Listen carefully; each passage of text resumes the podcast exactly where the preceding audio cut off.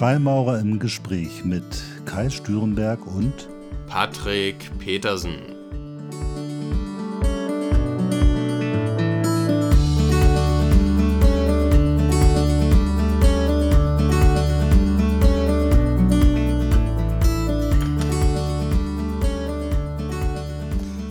Ja, herzlich willkommen zu einer neuen Folge von Freimaurer im Gespräch. Hallo Patrick. Hallo Kai, hallo an die Zuhörer. Lange ist her, ich freue mich sehr auf diese Folge.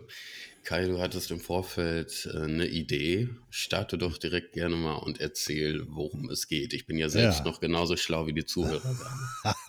Genau, mache ich gerne. Tatsächlich ist es wirklich schon lange her. Wir haben eine ziemlich lange Pause gehabt. Freue mich auch, dass wir jetzt wieder zusammen sind. Ähm, genau, Sommerferien gehen dem Ende zu. Da ist das ja auch die beste Gelegenheit, sich mal wieder einem Thema zu widmen. Tatsächlich bin, habe ich letztens einen, äh, war ich auf YouTube so am Gucken, habe mir verschiedene philosophische Vorträge angehört.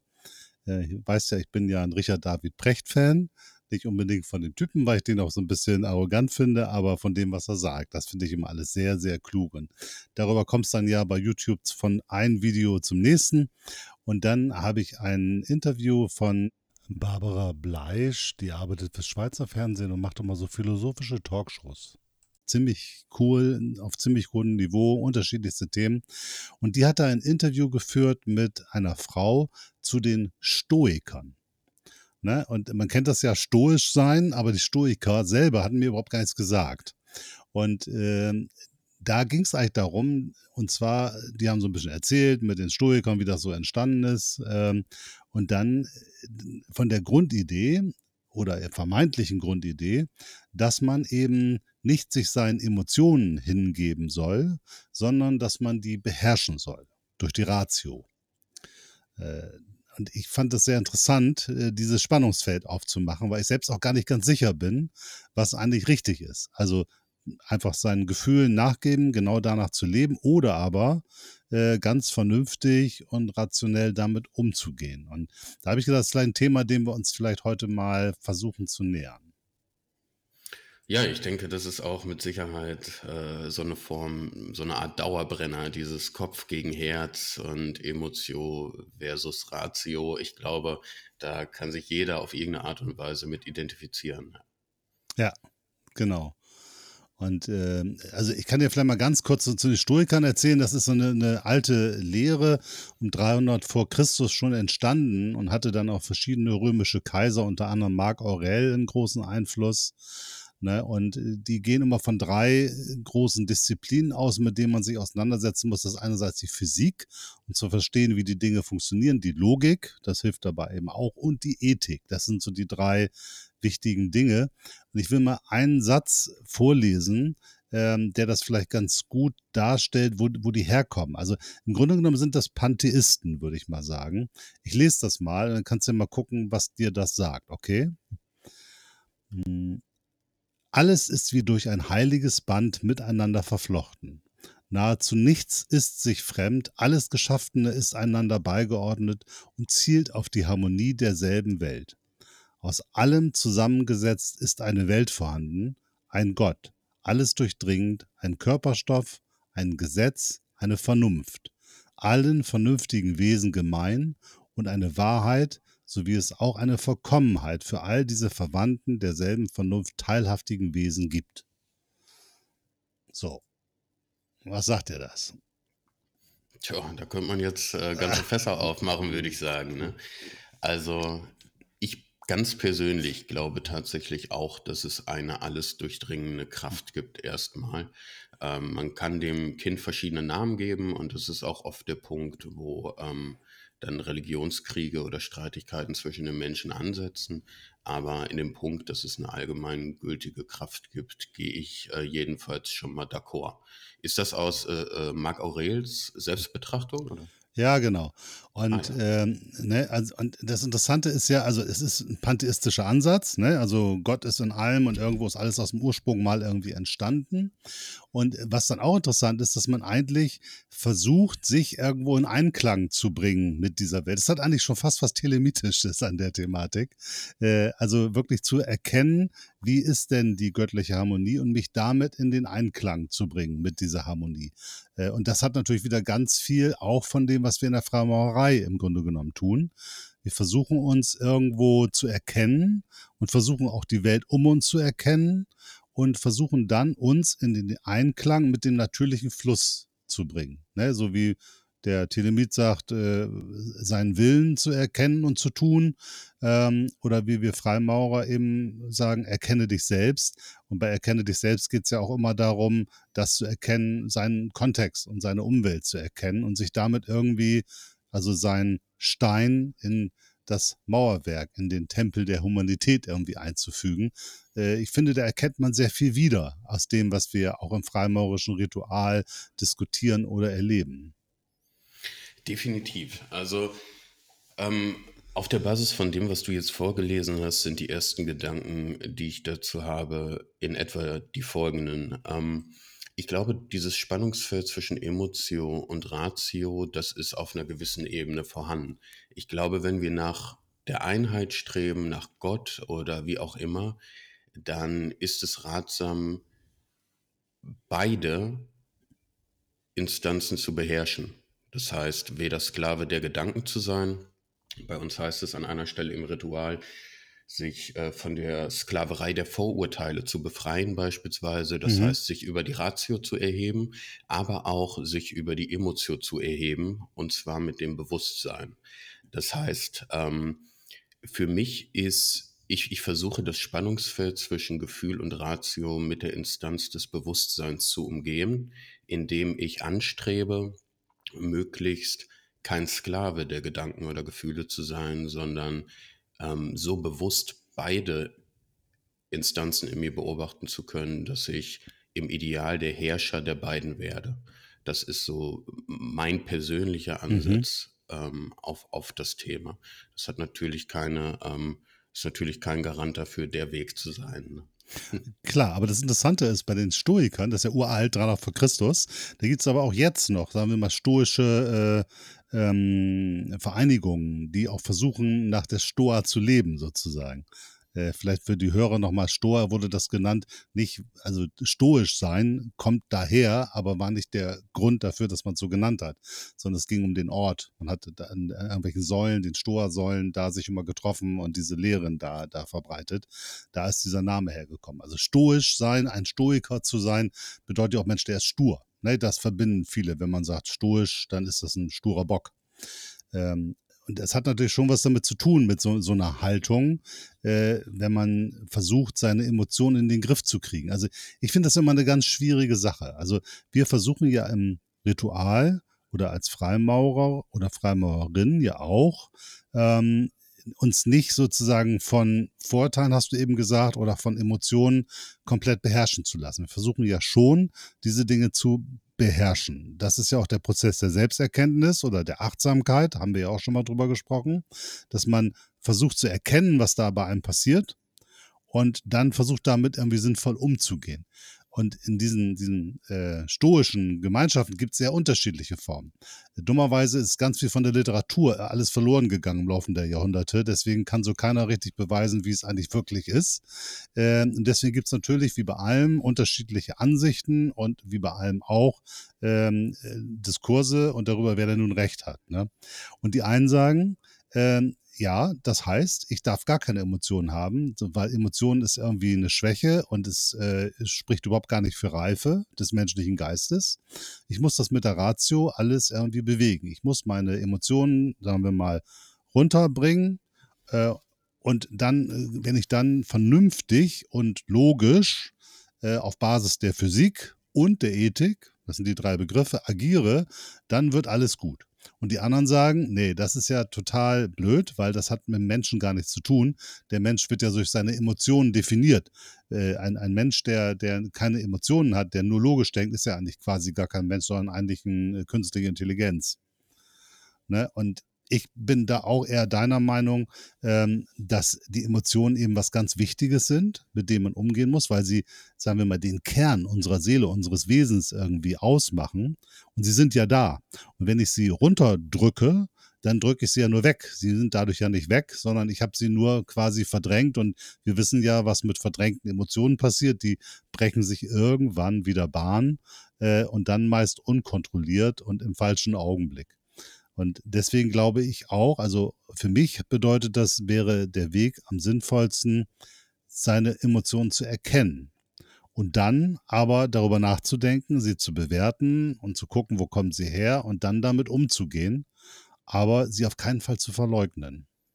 Bin ich vollkommen bei dir. Also ich glaube niemals, dass es ein Weg sein kann, irgendwie zu verdrängen, zu unterdrücken oder ähnliches. Das Wegschauen, das kann uns niemals näher zu uns selbst führen oder zu mehr Erkenntnis oder ähnliches.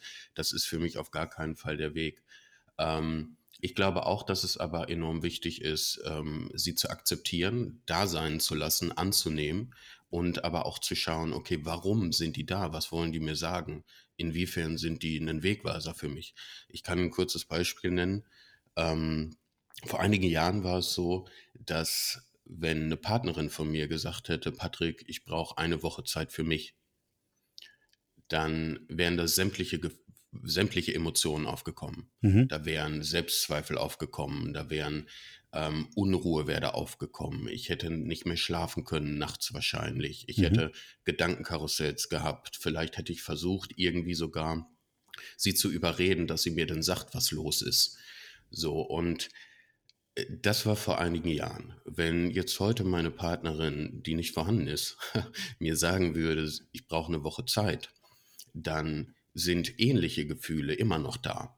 Was sich verändert hat, ist der Umgang damit.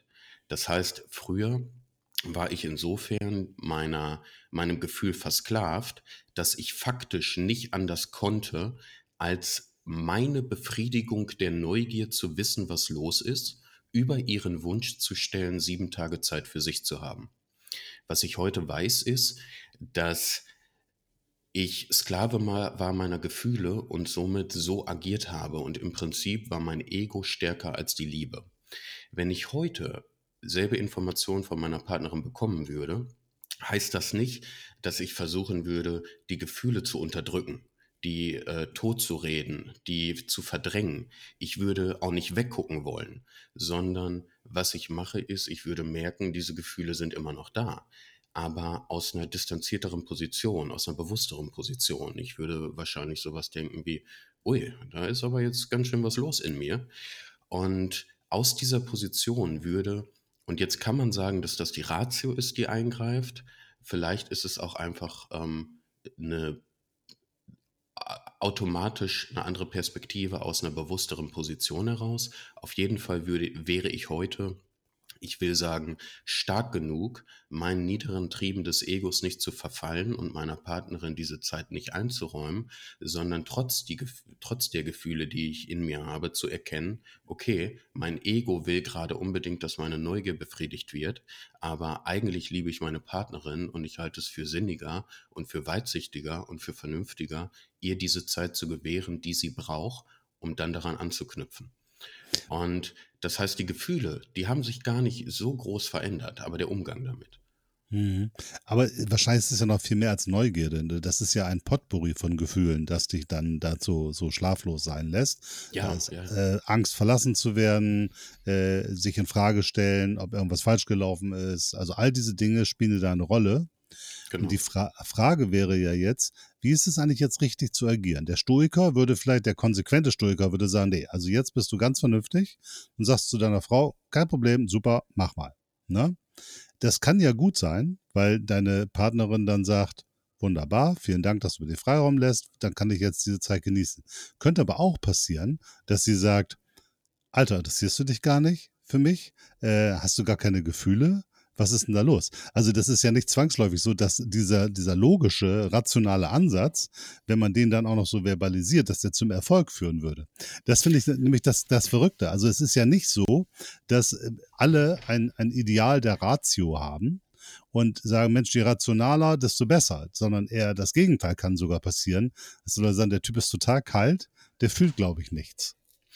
Ja, tatsächlich, aber in dem Fall ähm, bin ich für mich da ganz klar, dass es, wenn ich eine Partnerin hätte, die mich darum bittet, ihr sieben Tage Zeit zu gewähren und dann so reagieren würde, wenn ich ihrer Bitte nachkomme, dann wäre es für mich die falsche Partnerin. Daran, mhm. ähm, da würde ich gar nicht, also ja. auf, auf, ne? Ja, verstehe ich.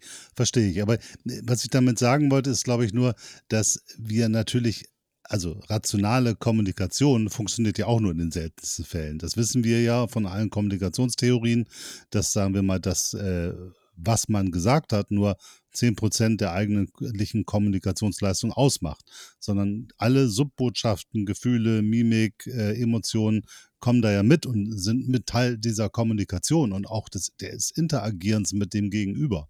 Wenn man das alles ausblendet, indem man sagt, äh, ja, verstehe ich, alles gut, wunderbar, äh, kann man sich ja tausend andere Kontexte vorstellen. Ähm, wenn ein Politiker nur rational argumentieren würde, würde ihn wahrscheinlich keiner wählen. Das ist so. Ich meine, ich, ich komme aus dem Vertrieb, ne? Du, du hast da auch deine Erfahrung. Wenn man nur rational verkaufen würde, würde man auch nichts verdienen. Ne? Das, nee, das, nee. das ist, das genau, ist tatsächlich das, so, ja. Aber, aber für mich ist es, für, für mich ist es ganz wichtig, um bei dem partnerschaftlichen Kontext zu bleiben, dass jeder in einer Partnerschaft die nötige geistige Reife hat, um zu unterscheiden können, was Themen bei einem selbst sind und was beim Gegenüber. Und wenn meine Partnerin mich um diese sieben Tage bitten würde, um das Beispiel nochmal aufzugreifen, und ich würde merken, da rebelliert alles in mir, dann habe ich zumindest jetzt den Punkt, wo ich weiß, es rebelliert alles in mir, aber das ist mein Ding, das ist mein Thema, das sind meine Selbstzweifel, das ist mein Ego, was ähm, das auslöst. Und umgekehrt ist es so, dass wenn äh, ich meiner Partnerin ihrem Wunsch nachkommen würde und ihr die Zeit gewähren würde und sie würde daraufhin nicht sagen, mit Dankbarkeit reagieren und weil sie sehen würde, dass ähm, ich ihr Verständnis gegenüberbringe und ihrem Wunsch entgegenkomme, sondern wenn sie dann so reagieren würde, dann würde ich von meiner Partnerin auch die nötige Weitsicht erwarten, dass sie sieht, dass diese Reaktion gerade ein Thema bei ihr ist. Mhm. Ja, klar. Ja, genau. Das ist genau die, die Thematik. Das heißt also, wir kommen jetzt zu dem Punkt, wo wir sagen, die Emotion ist wichtig. Die darf man, muss man sich angucken, die Emotion.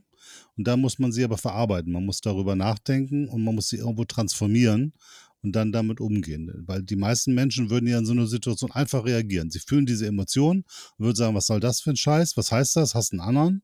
So, und äh, ist jetzt Schluss oder, oder was, was soll das? Wozu brauchst du eine Woche?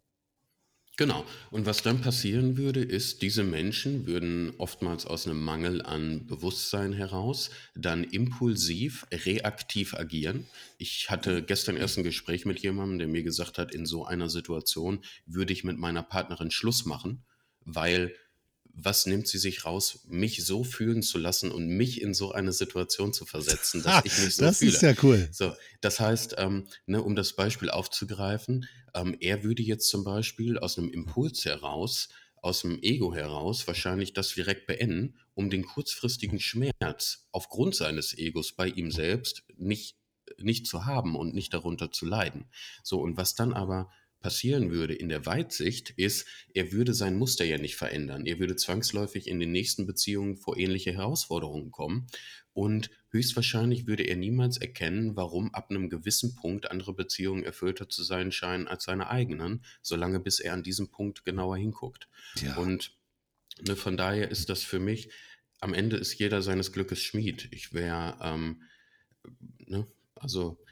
Ich, ich glaube aber, dass es ähm, ähnlich wie du gesagt hast, dass wir als Konsens zusammenfassen können bis dahin, dass es enorm wichtig ist, dass sowohl Gedanken als auch Gefühle ihre Daseinsberechtigung haben und dass es zumindest jetzt aus unserer Sicht nicht der Way to go sein kann, die in Gänze zu negieren oder zu unterdrücken. Für mich ist, um das in, in Bilder zu malen, die Ratio ist vielleicht der Fels in der Brandung. Mhm. Der ist starr, der gibt Stabilität, der gibt Halt. Die Emotion ist vielleicht eher der Ball auf der Welle. Es gibt Höhen, es gibt Tiefen und je nachdem, wie der Ozean ist, schwingt der Ball mit. Und Beides hat sein Für und Wider. Es ist toll, wenn man der Fels in der Brandung sein kann, und von meinem Naturell her bin ich das wesentlich eher als der Ball auf der Welle. Ich bin mir aber sehr bewusst darüber, dass die Schattenaspekte von meiner kognitiven Ausrichtung sind, dass mein Leben ähm, in manchen Bereichen vielleicht trist ist, vielleicht ein bisschen Ach. kontrastärmer, ne? vielleicht ja. ein bisschen weniger ähm, Musik hat, wie du sagen würdest. Mhm. Und wenn ich jetzt aber rein der Ball auf der Welle wäre, und es gibt ja extrem emotionale Menschen, die äh, sehr im anderen Extrem sind, dann haben die mit Sicherheit ein viel bunteres und kontrastereicheres Leben als ich. Woran es denen oftmals mangelt, ist eventuell sowas wie Stabilität, Sicherheit oder sowas wie einen Anker, weil sie sich aufgrund der Umstände in ihrem Leben ähm, leicht innerlich beeinflussen lassen. Das heißt, beides ist für mich total wichtig und beides hat seine Daseinsberechtigung. Beides ist nichts, was ich aufgeben will. Ähm, ich glaube, es ist aber wichtig, dass man sich selbst sehr genau sieht, wo man steht, um auch sich bewusst sein kann, dahingehend, wo man Entwicklungspotenzial hat und woran es einem vielleicht mangelt. Lass uns das nochmal auseinandernehmen. Also der Typ, von dem du eben gesprochen hast, der ist natürlich arg selbstreferenziell.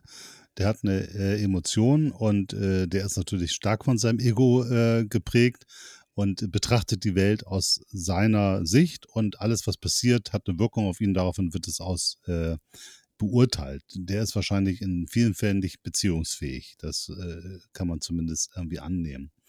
Und die, die weitere Frage ist ja, ähm, wie geht man jetzt damit um? Klar ist auch, äh, wir kennen all diese Menschen, die einfach nur leben und ihren Emotionen fühlen. Da sind viele Bücher und Filme drüber gemacht worden. Das sind die großen, oft die großen Protagonistinnen der, der Geschichte, solche Leute, die einfach ihren Emotionen gefolgt sind und tiefes Leid erfahren haben und große Freuden. Äh, das ist auch das, was uns, im Guten wie im Schlechten. Im Guten wie im Schlechten, ja genau. Also auf beiden Ebenen, aber das sind ja auch die, die uns dann faszinieren. Das sind die, die Die, die Geschichten aus der Weltliteratur oder die großen Filme oder die großen Künstler, wo man sagt, okay, der war echt irre und der hat irgendwie das alles gemacht, aber die haben ja oft von, ich sag mal, von Ferrari bis Gosse alles durchlebt. Und da ist ja auch eine gewisse Kraft drin in dieser, dieser Emotion. Das ist sicherlich, wenn man die zum Partner hat, ist das wahrscheinlich kein so ein Riesenspaß. Aber in der, der Kreativität, also die Emotion ist ja auch eine ganz starke Quelle der Kreativität. Ich sag mal, wenn wir nur äh, Analytiker wären, würden wir wahrscheinlich keine tollen Songs schreiben, keine tollen Bücher machen und keine tollen Filme drehen. Äh, weil all das äh, bedarf natürlich immer einer intellektuellen Reflexion, aber braucht erstmal eine Emotion, die dazu führt, dass man einen Drang verspürt, etwas zu tun, etwas umzusetzen, eine Leidenschaft, all diese Dinge, das ist alles hoch irrational, aber gleichzeitig sehr, sehr wichtig. Also ich glaube, die, die, man darf das nicht unterschätzen. Und ich frage mich immer, muss man das alles in sich selbst vereinen oder, du hast es eben so schön gesagt, vielleicht gibt es einfach unterschiedliche Menschen und der, der eine oder die eine lebt eben in dieser Emotion und lebt so ein Leben. Ich persönlich bin auch eher so ein Mensch, ähm, ich verzichte eher auf das ganz große äh, Hochgefühl, wenn ich dafür auch das ganz tiefe Gefühl äh, nicht erleiden muss. Ähm, andere Leute, die sagen, nee, also du, lass mich gerne Schmerzen spüren, wenn ich danach das totale Hochgefühl habe. Ähm, ich glaube, das ist so eine Art, ähm, die Menschen haben eine unterschiedliche Volatilität, die sie anstreben und die sie für sich als gut und äh, lebenswert empfinden. Das glaube ich schon, wobei für mich ist die Herausforderung zu differenzieren. Du hattest gerade in, in, in den Raum geworfen, es gibt viele berühmte Persönlichkeiten, die weltweit ähm, für Aufsehen gesorgt haben, im Guten wie im Schlechten, die ihren Emotionen gefolgt sind. Und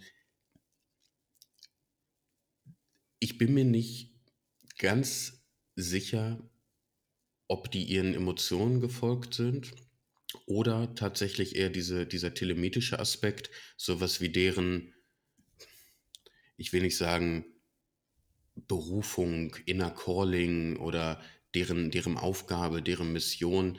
Ähm, das ist schwierig in Worte zu fassen, aber um vielleicht ein praktisches Beispiel zu nehmen, ähm, ich habe Erfahrungen gemacht im Leben, die mir in meiner Interpretation, das ist immer subjektiv, sehr deutlich gemacht haben, dass ich das machen soll, dass ich über solche Themen reden soll.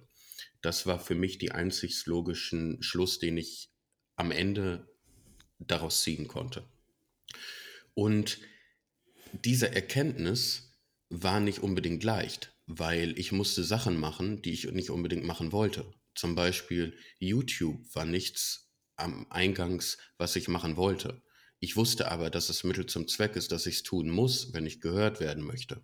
Und ich hatte das Gefühl, dass es das ist, was ich machen muss. Also bin ich den Weg gegangen. Hätte ich damals auf meine Emotionen gehört, wäre ich den Weg aber nicht gegangen.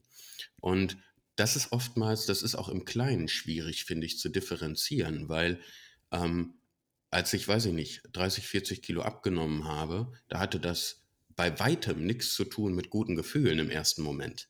Ne? Es war die, das Bewusstsein darüber, dass es mir langfristig und nachhaltig wahrscheinlich besser geht, mir und meiner Gesundheit, wenn ich den Weg gehe. Aber es war emotional gesehen ein unglaublich schmerzvoller Prozess, den ich nie wirklich zu Ende gegangen wäre, wenn ich auf ähm, die Gefühle gehört hätte.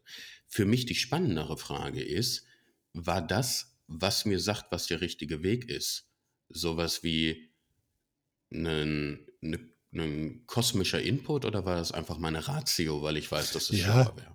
Genau, das finde ich nämlich auch die interessante Frage dabei. Also ähm, ja, also die Vernunft kann einen dazu bringen, die richtigen Dinge zu tun, um seinen Weg zu gehen. Sie hat aber auch die Gefahr, dass man eben, wenn man sein, manchmal ist es ja auch klug für sein, aus der Rückschau, wenn man sein Leben betrachtet, dann ist ja manche irrationale und verrückte Aktion total sinnvoll. Und man stellt hinterher fest, na, wenn ich da diesen Blödsinn nicht gemacht hätte, dann wäre ich jetzt nicht dahin gekommen, wo ich jetzt bin. Und das heißt, es könnte ja auch sein, dass ich durch die Ratio nämlich genau das verhindere, dass ich meiner Berufung folge, weil ich habe sozusagen ein Gefühl, eine Emotion, ich will dahin, es zieht mich dahin, ich will jetzt nach Timbuktu ziehen, das muss, ist so eine Emotion, ich will irgendwie da, da, da leben und ich will da irgendwie ein Straßenhändler werden oder so, keine Ahnung. Dann würde die Ratio immer sagen, so goodbye Deutschland, das geht schief, kannst die Sprache nicht, hast kein Geld, die sind da alle irre, lass das bleiben, weil du gehst pleite und das kostet alles und die sonst was passiert. Und gleichwohl ist das in vielen Fällen, wenn man jetzt zurück auf R T L zwei Goodbye Deutschland guckt, genau so, dann hätten die mal lieber auf ihre Ratio gehört, hätten sich viel erspart. Aber es gibt auch immer wieder Beispiele, wo man feststellt, okay, der ist da hingegangen, hat da Leute kennengelernt, hat da eine Firma gegründet, wo ist auf einmal da irgendwie äh, äh, reich geworden, weil er da irgendwas, eine Idee gefunden hat, äh, mit der er alles machen konnte und hat dann auf einmal da die, die Lebensbedingungen verbessert, weil er mit den richtigen Leuten zusammengekommen ist. Und dann ist ja sozusagen seiner Berufung folgen oder seinen Willen tun oder sein, sein, sich in den Einklang mit dem Flow zu bringen, mit seiner Vorherbestimmung, mit seiner Berufung, vielleicht manchmal auch klüger, dann diesem Gefühl nachzugehen, als das dann immer rational zu bewerten. Weil die Frage ist ja, was hat welche Qualität? Hat die Ratio immer die höhere Qualität? Ist sie überhaupt in der Lage, jede Emotion so zu bewerten, im Sinne von, die macht jetzt Sinn, macht keinen Sinn, ist richtig oder falsch? Oder muss man manchmal auch sagen, okay, keine Ahnung, Ratio sagt, ist blöd, äh, mein Gefühl sagt doch, also dann diesem Gefühl zu folgen. Das finde ich nicht ganz leicht zu, zu entscheiden. Das ist definitiv nicht ganz leicht und ich, ich habe für mich persönlich die Annahme, dass es da noch eine dritte Instanz oder Kraft gibt, neben Ratio und Emotion, die uns den Weg weisen kann. Ähm, für mich wird es sehr deutlich, als ich in meiner Zeit als Dating-Coach, da habe ich sehr oft natürlich zu tun gehabt mit Menschen, die gerade sehr leiden, unter Liebeskummer oder unter Ähnlichem. Und Liebeskummer ist für mich einer der Aspekte, die sich wahrscheinlich am besten eignen, um das zu veranschaulichen, diesen Konflikt zwischen Emotion und Ratio, weil zum einen hat das jeder schon mal irgendwie erlebt und ähm, man ist emotional involviert.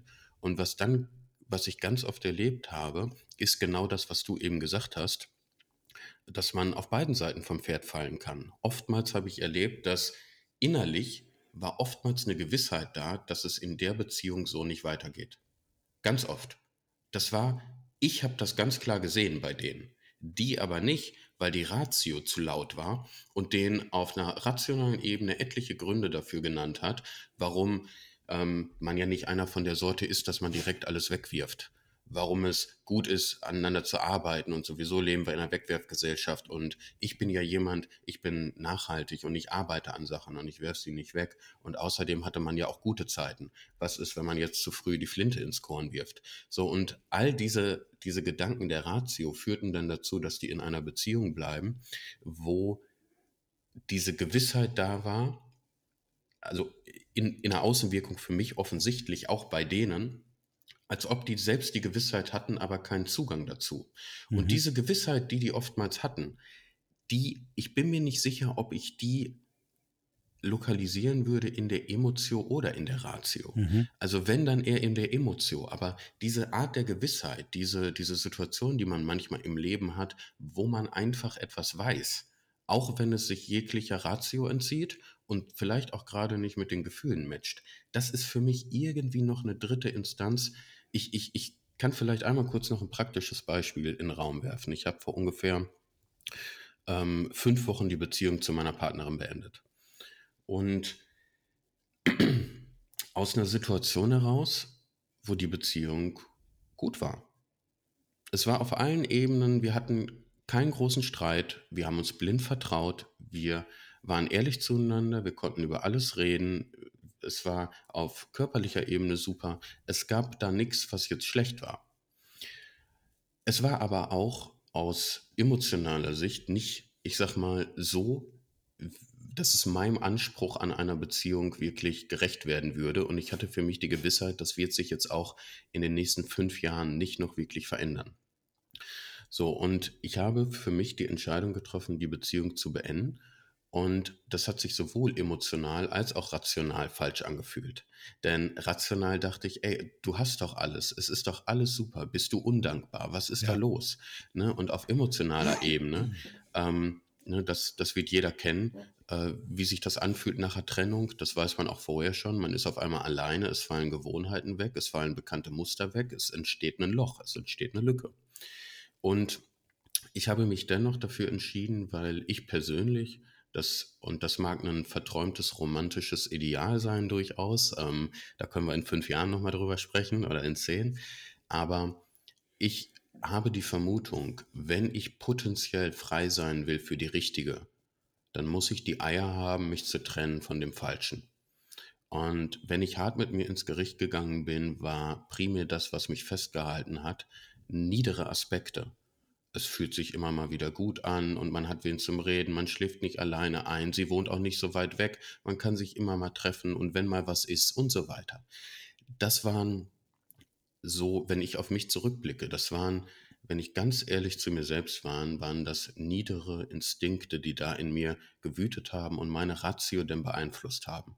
Aber am Ende des Tages bin ich ins kalte Wasser gesprungen. Ich wusste nicht, ob es da was gibt nach der Trennung, ob ich jemals wen kennenlernen werde oder nicht, jemand, der besser zu mir passt oder nicht. Aber der Wille zu dem Mut, ins kalte Wasser zu bringen, ohne die Gewissheit zu haben, dass es besser werden kann, einfach nur, weil man weiß, dass ähm, es so, wie es ist, ähm, nicht so ist, wie es für einen selbst sein sollte, auch wenn es gut ist und schön ist. Das war für mich eine Entscheidung, die sich aus meiner Sicht rückblickend nicht unbedingt rational erklären lässt und auch nicht emotional. Das ist spannend. Also du, du bringst ein, eine dritte Größe in das System rein. Ratio, ich überlege, was macht Sinn, was ist vernünftig, was ist richtig. Emotion, ich habe irgendwelche Gefühle. Und dahinter hast du noch eine, du nennst das Gewissheit. Also so ein, so ein Gefühl nicht, für... Die, die, das Gefühl würde ich Gewissheit nennen, die Instanz, für die, der möchte ich noch keinen Namen geben. Okay, okay. Also ich versuche mich dem jetzt das nur mal zu verstehen, aber ich glaube das auch. Also ich habe ein ähnliches Beispiel aus einer äh, engen äh, Umgebung, äh, auch eine Beziehung, ähm, die vier, fünf Jahre so dauert, relativ junge Menschen und dann ist alles vernünftig. Super, der eine macht ganz viel, der andere macht äh, eher ein bisschen weniger. Man überlegt sich, man kann doch jetzt Kinder kriegen, das passt dann alles. Äh, alles komplementär und alles ist organisiert und eigentlich die Planung ist okay.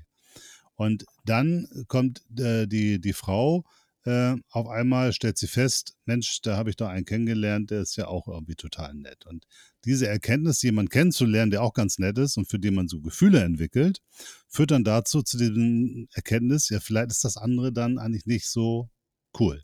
Und für mich, wo ich das von der Seite beobachtet habe, war das schon immer klar, dass das nicht cool ist, weil, obwohl alles gepasst hat, alles perfekt, ne, also man würde sagen, ja, so wünscht man sich das, äh, Eltern, Schwiegereltern würden sich alle freuen, alles super, alles toll. Gleichzeitig hatte man das Gefühl, nee, das ist es nicht, weil es ist eben nicht so, dass jeder Mensch so eine vernünftige, klare, geordnete Beziehung braucht. Und man hat mal halt Menschen, die brauchen ein bisschen mehr Abenteuer, andere Menschen brauchen ein wenig Gegenwind, äh, brauchen ein wenig Dominanz, um damit umgehen zu können. Also es muss ja alles irgendwie passen. Für mich war es total klar und ich habe natürlich dann, dann die Frau auch darin unterstützt, äh, weil sie sagte, was soll ich jetzt machen? Jetzt habe ich doch alles und jetzt kann ich doch nicht alles aufgeben. Und, äh, aber irgendwie ist es das nicht. Und dann habe ich gesagt, na, wenn das so klar ist, diese Gewissheit, dann kannst du ja nur diesem Gefühl, dieser Gewissheit, was es auch immer ist, folgen, weil alles andere wäre Verrat an dir selbst. Ne? Und dass das nicht nachhaltig ist, auch klar. Also wenn man irgendwann das Gefühl hat, das ist es nicht. Ich, ich habe noch keine gesunde Beziehung erlebt, wo ein Partner das Gefühl hat, das ist es nicht und wo es trotzdem funktioniert. Da, da, da bahnt sich dann irgendwann wann seinen Weg. Und das Interessante war, dass, dass der Partner dann aber gesagt hat, das, das verstehe ich nicht, erklär mal. Was ist denn an mir nicht gut? Und Und ich habe dann nur so gedacht, ich, ich habe die, die Debatten ja nicht alle mitbekommen, aber nur gedacht, das ist eine der bescheuertsten Fragen, die man stellen kann, ne? Weil es ist auf so vielen Ebenen. So, genau, es ist total irrelevant, ja, äh, vollkommen irrelevant, ob man die Dinge gut gemacht hat oder alle richtig gemacht hat oder ob es andere besser machen können. Es ist vollkommen irrelevant, wenn es das nicht ist. Das ist ein bisschen bitter. Das macht das Leben so ein Stück weit unsicher, ne? Äh, aber wenn es das nicht ist, ist es das nicht. Und dann kann man es nur, wenn man klug ist, ähm, dann k- kann man dem eigentlich nur nachgeben und folgen, weil dann aus meiner Sicht ist der Weg einfach anders vorgezeichnet. Man soll in andere Kontexte gehen, man soll andere Menschen kennenlernen und sich da ausprobieren. Und es kann sein, dass die neuen Kontexte viel anspruchsvoller, vielleicht sogar stressig und vielleicht sogar auch schmerzvoll sind. Das kann alles sein, aber dann muss man da eben durch. Also ich glaube, dann ist eben der Weg für dieses Individuum eben dieser Weg und nicht der schöne, alles läuft, alles ist irgendwie glatt. Ich glaube, das äh, ist, glaube ich, eine große Herausforderung, weil gerade in Beziehungen haben wir ja dieses Ding, weil du kannst du jetzt hier nicht, verheiratete Kinder kannst du nicht jetzt irgendwie verlassen, was bist du denn für ein Mensch und so. Da kommen wir immer mit der Ratio und gleichzeitig müssten wir uns eigentlich bewusst machen, hey, ich äh, empfehle gerade meinem Gegenüber, sich selbst zu vergewaltigen, weil ich von außen rational das alles irgendwie gut finde. Und dabei weiß man eigentlich, zumindest in der heutigen Zeit, das war sicherlich in anderen Kulturen oder auch vor tausend Jahren anders, ähm, äh, in der heutigen Zeit würde man sagen, na, wenn es das nicht ist und jemand hat das Gefühl, das ist es nicht, dann kann man ihm nur empfehlen, lass das und such, geh deinen Weg. Und das ist für denjenigen, der dann verlassen wird, immer ganz bitter und ganz blöd. Aber man kann auch in der Rolle, ich, hab, haben wir ja alle schon erlebt, wir alle sind schnell verlassen worden, dann nützt es ja gar nichts, darum zu diskutieren oder zu erklären, warum man doch der beste Partner ist. Man ist es nicht. Und der einzige Weg, den man dann rational machen muss, trotz dieser ganzen emotionalen Schmerzen, die ich dann ja wirklich tief verspüre, dass ich dann sage, okay, diesen Schmerz muss ich jetzt aushalten, das nützt alles gar nichts. Äh, und mein Weg ist es dann wohl auch nicht. Mein Weg ist dann wohl auch ein anderer. Und vielleicht kann man es damit auch ein Stück weit positiv sehen und zu sagen, ja, da, da bin ich jetzt wieder auf den richtigen Track gesetzt worden. Auch wenn es total übel schmerzt. Ja, und vor allem in tiefster Instanz will ja auch der Verlassene nicht wahrhaftig einen Partner haben, der ihn eigentlich gar nicht Eben. wirklich will. Genau. Ja. Von genau, daher, ähm, nur, nur diese Erkenntnis ist halt schwer zugänglich in so einem Moment der, ja. des emotionalen Overloads. Ne? Ja. ja, das finde ich irgendwie hoch äh, interessant. Also, also auch da sagen wir, ja, man, es macht sicherlich keinen Sinn, wild seinen Emotionen nachzugeben, weil man da gerade irgendwie eine scharfe Frau oder einen scharfen Kerl sieht, dann alles äh, aufs Spiel zu setzen. Ähm, sondern man muss schon gucken, in diese Gewissheit rein, ähm, wo führt einen der Weg hin? Wo zieht es einen hin? Das hat ja was mit Gravitation zu tun. Ne? Ich, ich vergleiche das immer mit Magnetismus.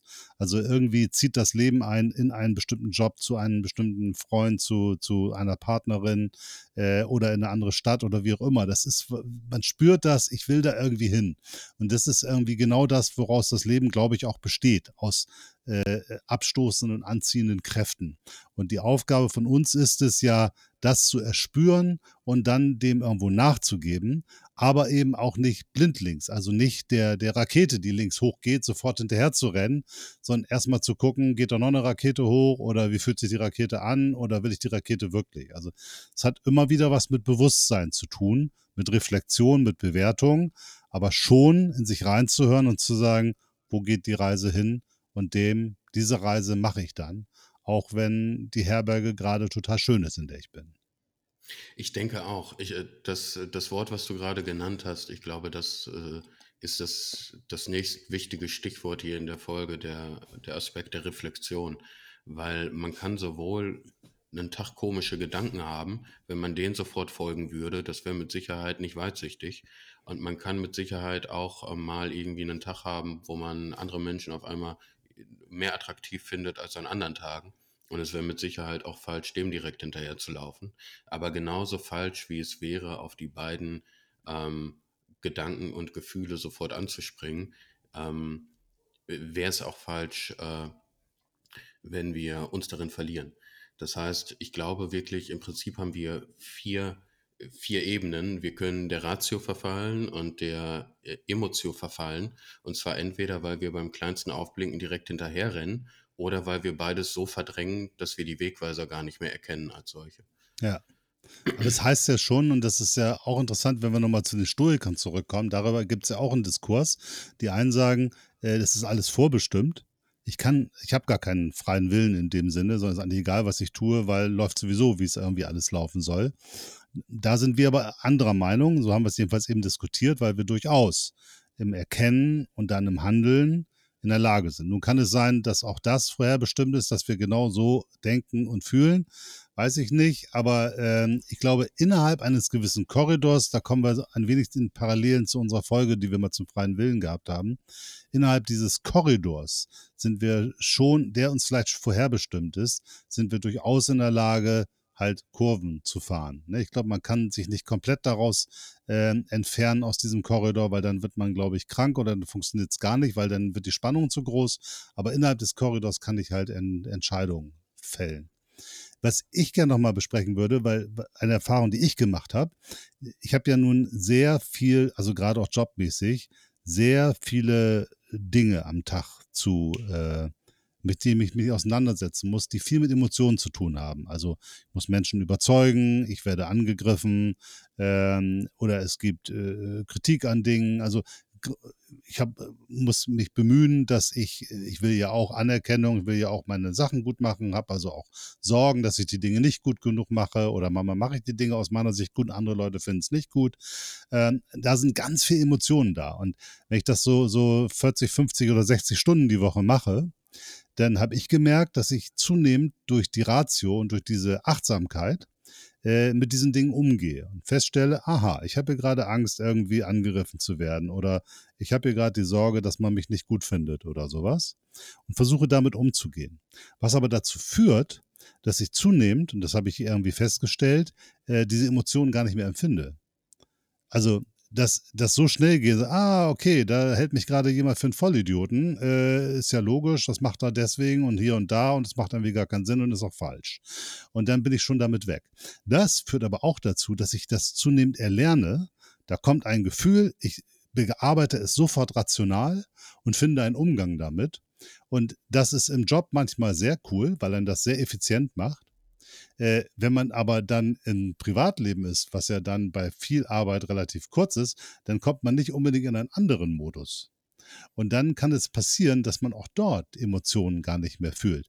Also wenn mein, mein Sohn mir sagt, ich habe hier irgendwie gerade ein Riesenproblem und ich ihm sage, du, kein Problem, da bist du in drei Monaten drüber weg und ist auch gar nicht schlimm und äh, äh, machst du so und so und dann ist gelöst.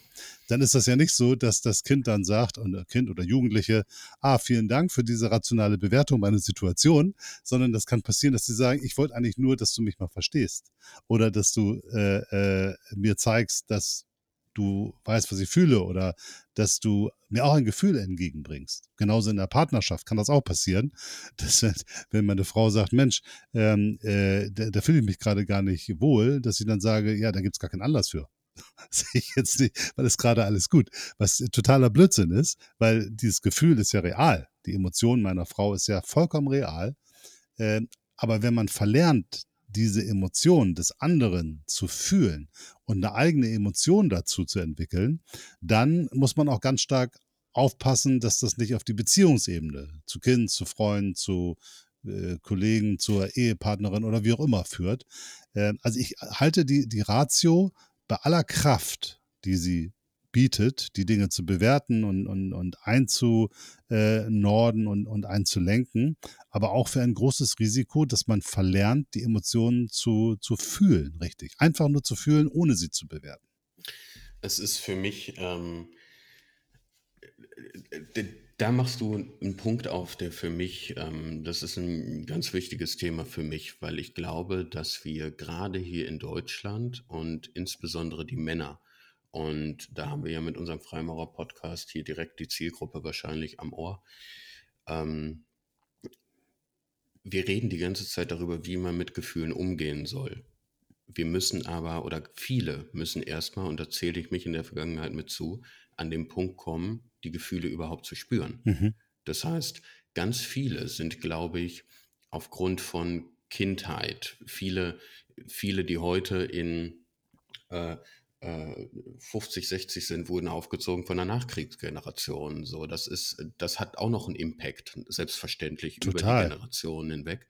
Ähm, viele haben vielleicht die Väter verloren oder ähnliches und äh, oder die Großväter und ähm, das ist von Generation zu Generation so weitergegeben worden. Ähm, äh, mittlerweile kann ich drüber reden. Bei mir war es so, als ich ähm, ich weiß es gar nicht mehr, vierzehn Jahre oder so war, da ist irgendwas Furchtbares passiert. Ich kriege es nicht mehr zusammen. Tod eines Familienangehörigen oder ähm, Trennung der ersten Freundin, ich weiß es nicht. Auf jeden Fall war es für mich eben enorm furchtbar.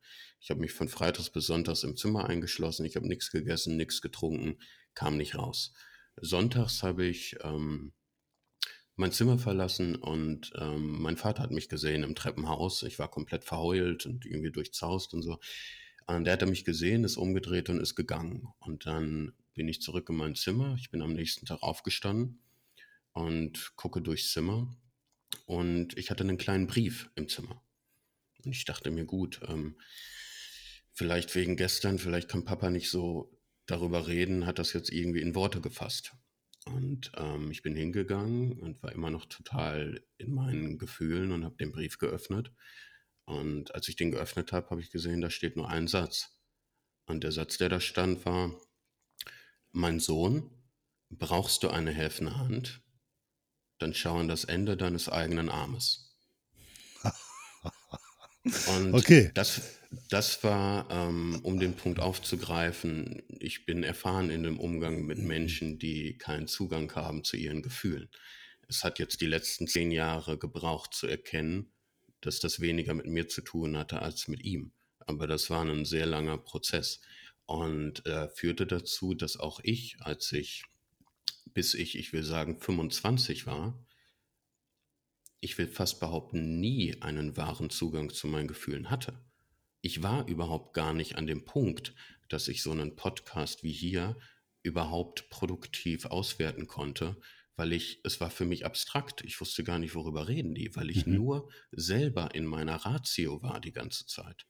Und es eröffneten sich komplett neue Welten, als ich erkannt habe, dass da noch eine komplett andere Dimension neben der Ratio ist, zu der ich erstmal Zugang finden muss. Das war ein unglaublicher, für mich persönlich immer, ne, unglaublicher Erkenntnisprozess. Aber ich glaube, das ist ein wichtiger Aspekt, den wir noch mit anfügen sollten, dass ähm, der erste Schritt sein muss, wenn man entfremdet ist von sich, weil man zu viel Scheiße erlebt hat oder sonst was und irgendwann das höhere Selbst, das Bewusstsein, die Ratio oder wie auch immer gesagt hat, es ist alles zu schwer und zu schmerzvoll, für uns ist es der beste Weg, gar nichts mehr zu fühlen. dann ist es der erste Schritt aus dem Zustand der Apathie, wieder in den Kontakt mit sich selbst zu kommen, um überhaupt erstmal die Möglichkeit zu haben, mit den Gefühlen wirklich produktiv arbeiten zu können. Das ist eine hochspannende Geschichte. Ich schließe da mal, wir sind ja gerade so ein bisschen in der Selbstreflexion, schließe ich mal bei mir ja. an. Also mein Großvater ist im Krieg gestorben, mein Vater war zwölf und der hatte natürlich, wie das so ist, mitten im Krieg und nach dem Krieg eine, eine ziemlich schwierige Kindheit und Jugend, viele Kinder, autoritäre Erziehung, nichts zu essen, alles schwierig. Und das führt natürlich auch dazu, dass ähm, da viel abgeschlossen wird, also äh, verschlossen wird. Und damit hatte ich auch viel zu tun. Gleichzeitig, obwohl mein Vater, sagen wir mal, überhaupt nicht auf meine Emotionen reagieren konnte, hatte er selber aber ganz viele Emotionen. Äh, also ich weiß, dass er auch viel äh, gelitten hat und auch geweint hat und so. Das weiß ich jetzt, so später. Aber er konnte es nie zeigen. Also es war, war keine Chance. Und das war für mich schwierig, äh, aber erklärt sich natürlich durch die gesamte Historie. Aber natürlich hat das voll Impact auf mich, ne? Weil ich einerseits, ähm, ich habe dann natürlich kämpfen müssen, weil ich mit meinen Emotionen irgendwo hin wollte und keiner hat mich verstanden und, und äh, fand meine Entscheidung irgendwie, irgendwie nicht cool oder irgendwie alle falsch und so. Ähm, und das habe ich auch die ganze Zeit, während er äh, noch gelebt hat, nicht geschafft, da den Zugang zu, zu finden. Äh, und ich habe jetzt diese Ambivalenz in mir. Ich habe ganz starke Emotionen und gleichzeitig aber auch einen starken Impuls, die zu überdecken durch die Ratio und nach außen hin rational zu agieren, zu reagieren. Und äh, ich finde es sehr wichtig, das, was du sagst. Also ähm, bevor man anfängt, mit der Ratio seine Emotionen zu beherrschen, muss man erstmal Zugang zu diesen Emotionen haben und auch zu den Emotionen von anderen. Ne? Also ich muss das fühlen.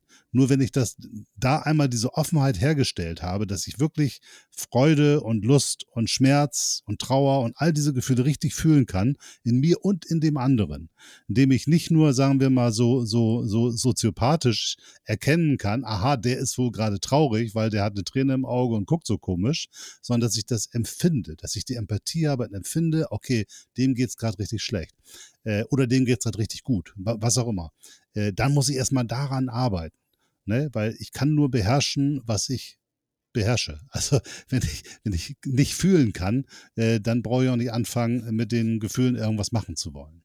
Ich, ich glaube, genau wie du sagst, also es ist unmöglich, glaube ich, empathisch zu sein, solange man noch keinen Kontakt zu seinen eigenen Gefühlen hat. Mhm. Also ich kann mich nicht in andere reinfühlen, wenn ich mich selbst nicht fühlen kann.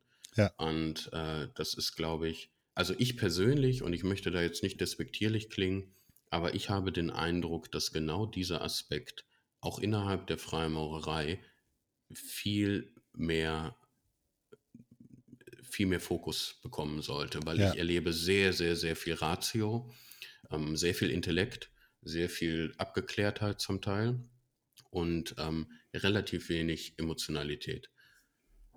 Ja, genau. Es hat natürlich ganz viel mit den, mit den Generationen zu tun, weil viele Ältere gerade genauso komische Geschichten hinter sich haben. Aber es ist natürlich so, dass eigentlich das freimaurerische System, das Ritual, eigentlich genau darauf zielt, nämlich einerseits emotional zu erleben, also den Zugang über das emotionale Leben, Zugang zu seinen eigenen Emotionen und Gefühlen und zu seinem eigenen Selbst zu bekommen, äh, über das Erleben. Und dann es in anderen Kontexten zu reflektieren und darüber zu diskutieren und zu sprechen und zu verstehen. Eigentlich ist es genau darauf ausgelegt, was wir hier gerade die ganze Zeit äh, erzählen. Ne? Das heißt, ich muss einen Zugang finden zu mir, den schaffe ich durch das rituelle Erleben, durch, durch, durch eine Emotion. Und wenn ich die gehabt habe, dann kann ich anfangen zu gucken, was macht es mit mir? Was hat es in mir ausgelöst? Welche Gedanken sind da? Eigentlich ist es genau das. Ganz tief fühlen, sich richtig reinbegeben und dann aber reflektieren und darüber nachdenken. Da sind wir wieder beim Thema Achtsamkeit. Und nur in, diese, in diesem Gleichgewicht, da sind wir dann auch wieder in der Freimaurerei, nur wenn ich das auf der, der, der Winkelwaage mache, wenn ich im Gleichgewicht bin, dann habe ich die Chance, mich an der Stelle weiterzuentwickeln. Wenn meine guten und schlechten Gefühle im Gleichgewicht sind, meine Ratio und meine Emotionen im Gleichgewicht sind. Und das heißt überhaupt nicht, dass ich mich zu einer Maschine mache, sondern das heißt, dass ich einfach nur sehe, wie diese gesamten Kräfte miteinander, die können mal nach links und mal nach rechts ausschlagen, aber im Mittel sollen sie sich irgendwo einpendeln und sollen im Gleichgewicht sein. Dann habe ich die Möglichkeit, zu einer wirklichen Selbsterkenntnis zu kommen, weil wenn ich nur rational, abgekapselt von meinen Gefühlen versuche, die Welt zu verstehen, dann werde ich sie nicht mal ansatzweise verstehen können.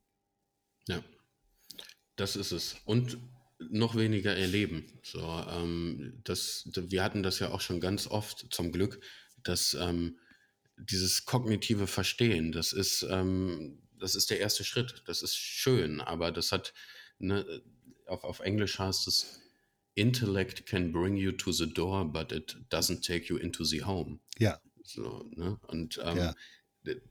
Ich, ich sehe sehr viel Rationalität, verstehen wollen, philosophische Diskussionen über einzelne Ritualpassagen, die irgendwie in meiner Wahrnehmung, ne, das ist ja immer nur subjektiv, am Ziel vorbeischießen. Es wird, es, es wird sehr viel rational über Dinge im Außen debattiert und diskutiert, ohne dass man wirklich das macht, wofür wir eigentlich stehen sollten, den Blick in sich hinein. So, das, das, das fehlt mir sehr, stellenweise sehr stark. Aber das ist, glaube ich, auch einfach eine sehr ähm, persönliche Geschichte. Man kann an jedem Ritual teilnehmen und trotzdem dabei an irgendwas anderes denken oder sich die großen Fragen des Lebens im Kopf äh, durchdenken oder fragen, ob es ein Leben nach dem Tod gibt. Und am Ende ähm, hat man gedacht, aber nicht wirklich in sich hineingeblickt. Mhm. Und man kann genauso gut in einem, in einem brüderlichen Beisammensein ohne Ritual sehr bewusst sein und sehr bei sich sein, mhm, und in sich hineinhören. Ähm, und das sind für mich die Aspekte, die mir persönlich, die Art, wie ich Freimaurerei lebe, gibt mir mehr als das, was mir die Freimaurerei intrinsisch selbst gibt. Mhm. So, das ist für mich der wesentlich erheblichere Faktor. Mhm. Das sehe ich auch so, genau. Also das eigene individuelle Leben der Freimaurerei ist deutlich besser als das, was man sozusagen für seinen Mitgliedsbeitrag und äh, für seinen, seinen, seinen Kommen irgendwie bekommt. Man muss das, es ist da, man kann es sich nehmen, aber man kriegt es nicht. Und das ist, glaube ich, eine ganz wichtige Erkenntnis. Und das mit den Büchern ist ja wirklich so. Also alle Weisheitsschulen, alle Initiationsbünde äh, und auch natürlich die Freimaurerei äh, haben unendliche Folianten zusammengeschrieben. Das ist in der Freimaurerei schon, schon extrem. Äh, wenn man jetzt noch in die Kabbala reingeht oder in, in andere Dinge, dann wird es noch schlimmer. Äh, die schreiben tausend Seiten Bücher über irgendwelche Dinge. Und wenn man das gelesen hat, stellt man fest, null weitergebracht, sondern eher im Gegenteil. Äh, es, äh, es kommt ein Schleier nach dem anderen oder noch eine Tür, noch eine Tür, noch eine Tür öffnet sich, aber man sieht nur Türen und man ist durch keine einzige durchgegangen. Man kann, ob es du nennst, wie du willst, Erkenntnis, Erleuchtung oder wie auch immer, du kannst es dir nicht erlesen. Es ist gut, um Inspirationen zu bekommen oder sagen wir mal, die Information zu bekommen, da ist eine Tür, geh da mal durch. Oder jemand anders ist da durchgegangen, hat das und das erlebt. Das ist, glaube ich, schon ganz sinnvoll. Oder auch mal Anreize zu überlegen, was könnte denn ein Pentagramm oder ein Hexagramm bedeuten? So, was steckt denn dahinter? Wie ist denn das historisch aufgeladen? Und man kann auch mal über Analogien sprechen, über Elemente. Dieses Verhalten entspricht dem Element oder es entspricht dem Planeten oder es entspricht, sagen wir mal, dem der Tarotkarte oder wie auch immer. Das macht schon Sinn, weil es... Ähm, Aber man darf es immer nur als Inspiration nehmen. Insgesamt, und das sagst du ja auch, äh, tendieren die Menschen dazu, wenn sie sich damit beschäftigen, in solche intellektuellen, sagen wir mal, aus meiner Sicht teilweise schon Masturbationen irgendwie reinzugehen, weil da findet man sich ja auch noch toll, weil man tausend Seiten mit äh, unglaublich großen Erkenntnissen zusammengeschrieben hat. Und ich glaube, gerade in diesem Bereich äh, ist das eigentlich immer ein vergeblicher Versuch, etwas zu beschreiben, was man gar nicht beschreiben kann. Und deswegen steht dann auch so viel wirres Zeug drin, was ja ehrlicherweise, ich meine, ich habe wirklich ganze Schränke voll mit solchen Büchern, ich habe die auch alle gelesen. Aber ähm, man muss so sagen, die, die Kernessenz, die könnte ich, äh, wenn man sie allein in Buchstaben ausdrückt, glaube ich, in fünf Bücher reinschreiben. Lass es zehn sein. Dann steht aber alles drin, was man wissen muss.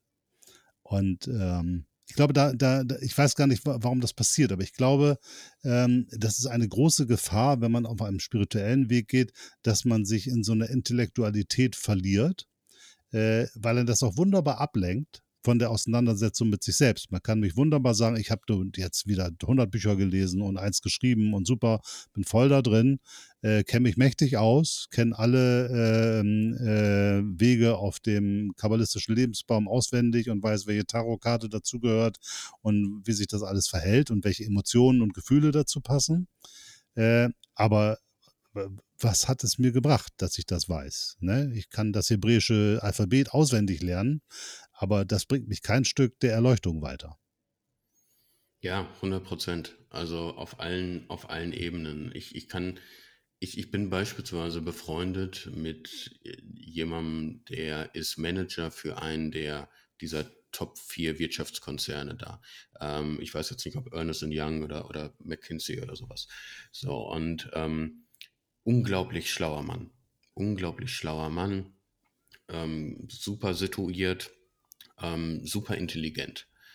So, und ähm, hat auch klare Ziele gehabt und so weiter. Und bei dem gab es vor einigen Jahren nur einen Weg und das war nach oben. Mhm. So, und weil er sehr schlau war, hat er mit seinem Intellekt dafür genutzt, sich selbst zu optimieren. Und das führte dazu, dass er sich alle möglichen Bücher gekauft hat über Selbstpersönlichkeitsentwicklung, Optimierung et cetera, um seinem Ziel noch näher zu kommen.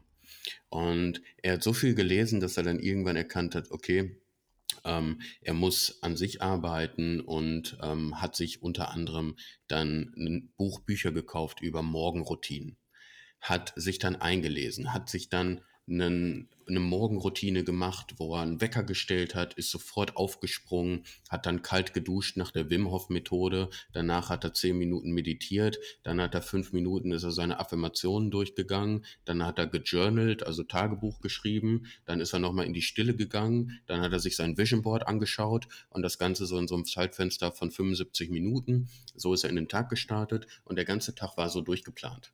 So, und ihm ist irgendwann bewusst geworden, dass er hat seinen Intellekt so zur Selbstoptimierung genutzt, dass er den Wald vor lauter Bäumen insofern nicht gesehen hat, dass er alles gemacht hat, um sich weiter zu optimieren, aber eines nicht gesehen hat, und zwar die Leere in sich, was überhaupt die Ursache dafür war, dass er das alles brauchte. Das heißt, jemand kann ein Nobelpreisträger sein, und er kann einen Nobelpreis gewonnen haben, weil er vielleicht als Kind gehänselt wurde, glaubt nicht gut genug zu sein und aus dieser Motivation heraus seinen Verstand füttert bis ins Nirvana. Und das ist gut, wenn es sein Weg ist und wenn er sich dessen bewusst ist. Es ist aber toxisch und fatal, wenn er unbewusst ist, diesem Weg folgt, einfach nur aus Gründen der Kompensation, ohne das zu wissen. Das heißt, unser, unser Intellekt oder ich sage immer, Der, der Intellekt des Egos wächst mit. Wir verarschen uns nur auf höherem Niveau. Ja, klar. Ne? Und ähm, ich, wir hatten vorhin gesprochen, als du eben erzählt hast, ist mir aufgefallen, ich hatte vorhin gesagt, es gibt zwischen Emotion und Ratio vielleicht noch eine dritte Ebene. Ähm, vielleicht würde ich die benennen mit der Grad der Stille. Ich glaube, als dritte Ebene den Grad der Stille zu haben, je nachdem wie still einer ist, umso mehr löst er sich aus der Sklaverei oder kann, hat Potenzial, sich aus der Sklaverei der Gefühle oder der Gedanken zu befreien, weil er überhaupt erstmal einen, einen Raum schafft, um die zu sehen. Solange er unbewusst ist und das gar nicht sieht, weil er einfach nur reaktiv immer auf die Umstände in seinem Leben reagiert, ist er ja blind. Er ist ja in der Dunkelheit, er weiß ja gar nicht, was destruktiv ist und was nicht und kann es, glaube ich, gar nicht erkennen. Ich glaube, die Stille ist vielleicht noch ein wichtiges Element, um an den Punkt der Reflexion kommen zu können. Ja, das ist natürlich ganz wichtig in der heutigen Zeit, weil wir es mit Stille natürlich gerade ein Riesenproblem haben. Äh, ja. Netflix, Amazon Prime, äh, Facebook, Twitter, Telegram, WhatsApp, permanent Input. Und so viel, dass ich ohne Probleme vierundzwanzig Stunden lang konsumieren könnte und ich wüsste, ich hätte nur ein Minimum an möglichen Informationen geholt. Und da kommen ja viele von uns auch in so eine Situation, dass sie sagen, oh, jetzt habe ich schon eine Stunde nicht reingeguckt, habe ich vielleicht was verpasst. Und das lenkt uns natürlich total von der Stille ab. Und ich habe festgestellt, ich brauche wirklich auch im Urlaub eine ganze Zeit, um mich da wieder darauf einzulassen, zu sagen, ich nehme mir jetzt eine Stunde Stille. Ich setze mich jetzt hier hin, guck geradeaus und gut. Und ich verpasse nichts. Und wenn ich was verpasse, ist auch egal, weil morgen ist was anderes irgendwie der, der, das heiße Zeug. Und das, was du sagst, ich glaube, wir brauchen für all diese Dinge, was wir eben gesagt haben. Also die erste Lektion ist Gleichgewicht, haben wir schon ein paar Mal gehabt, ist, glaube ich, zentral. Zweite Situation, wir müssen Ratio und Emotion, macht beides Sinn, das muss irgendwie miteinander funktionieren.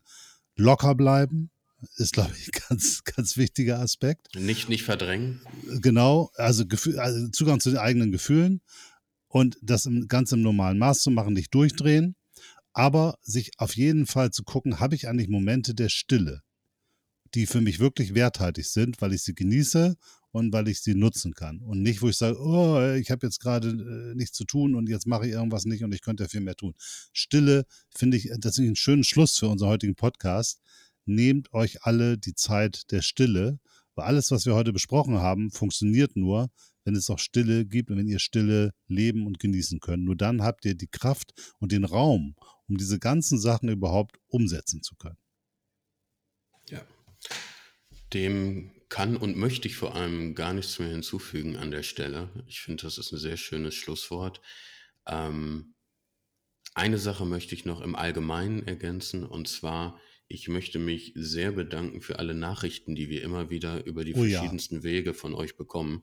Ich bin jedes Mal fasziniert und äh, Kai und ich tauschen uns da immer aus. Es kommen in regelmäßigen Abständen E-Mails, Nachrichten über verschiedenste Kanäle, von Leuten, die den Podcast hören, sagen, dass ihnen das was gegeben hat. Wir haben sogar mittlerweile, ich weiß nicht wie viele Aufnahmen, die initiativ durch den Podcast auf die Freimaurerei gekommen sind. Und das ist was, was mich persönlich unglaublich freut. Behaltet das gerne bei, wenn ihr Fragen habt, fühlt euch frei, uns zu schreiben. Wir freuen uns beide sehr darüber. Und das war mir noch ganz wichtig. Ja, super, äh, das ist anzuführen. Klasse, weil es auch wirklich wichtig ist und das äh, zeigt ja auch, und das macht ja auch irgendwie das Ganze dann erst Sinn, wenn wir in Dialog miteinander irgendwie treten und daraus auch für uns hier wieder ganz viele neue Anreize und, und Ideen irgendwie entstehen. Okay, dann sagen wir Tschüss an alle Zuhörer und Zuhörerinnen und habt eine schöne Zeit bis zum nächsten Mal. Tschüss auch von mir.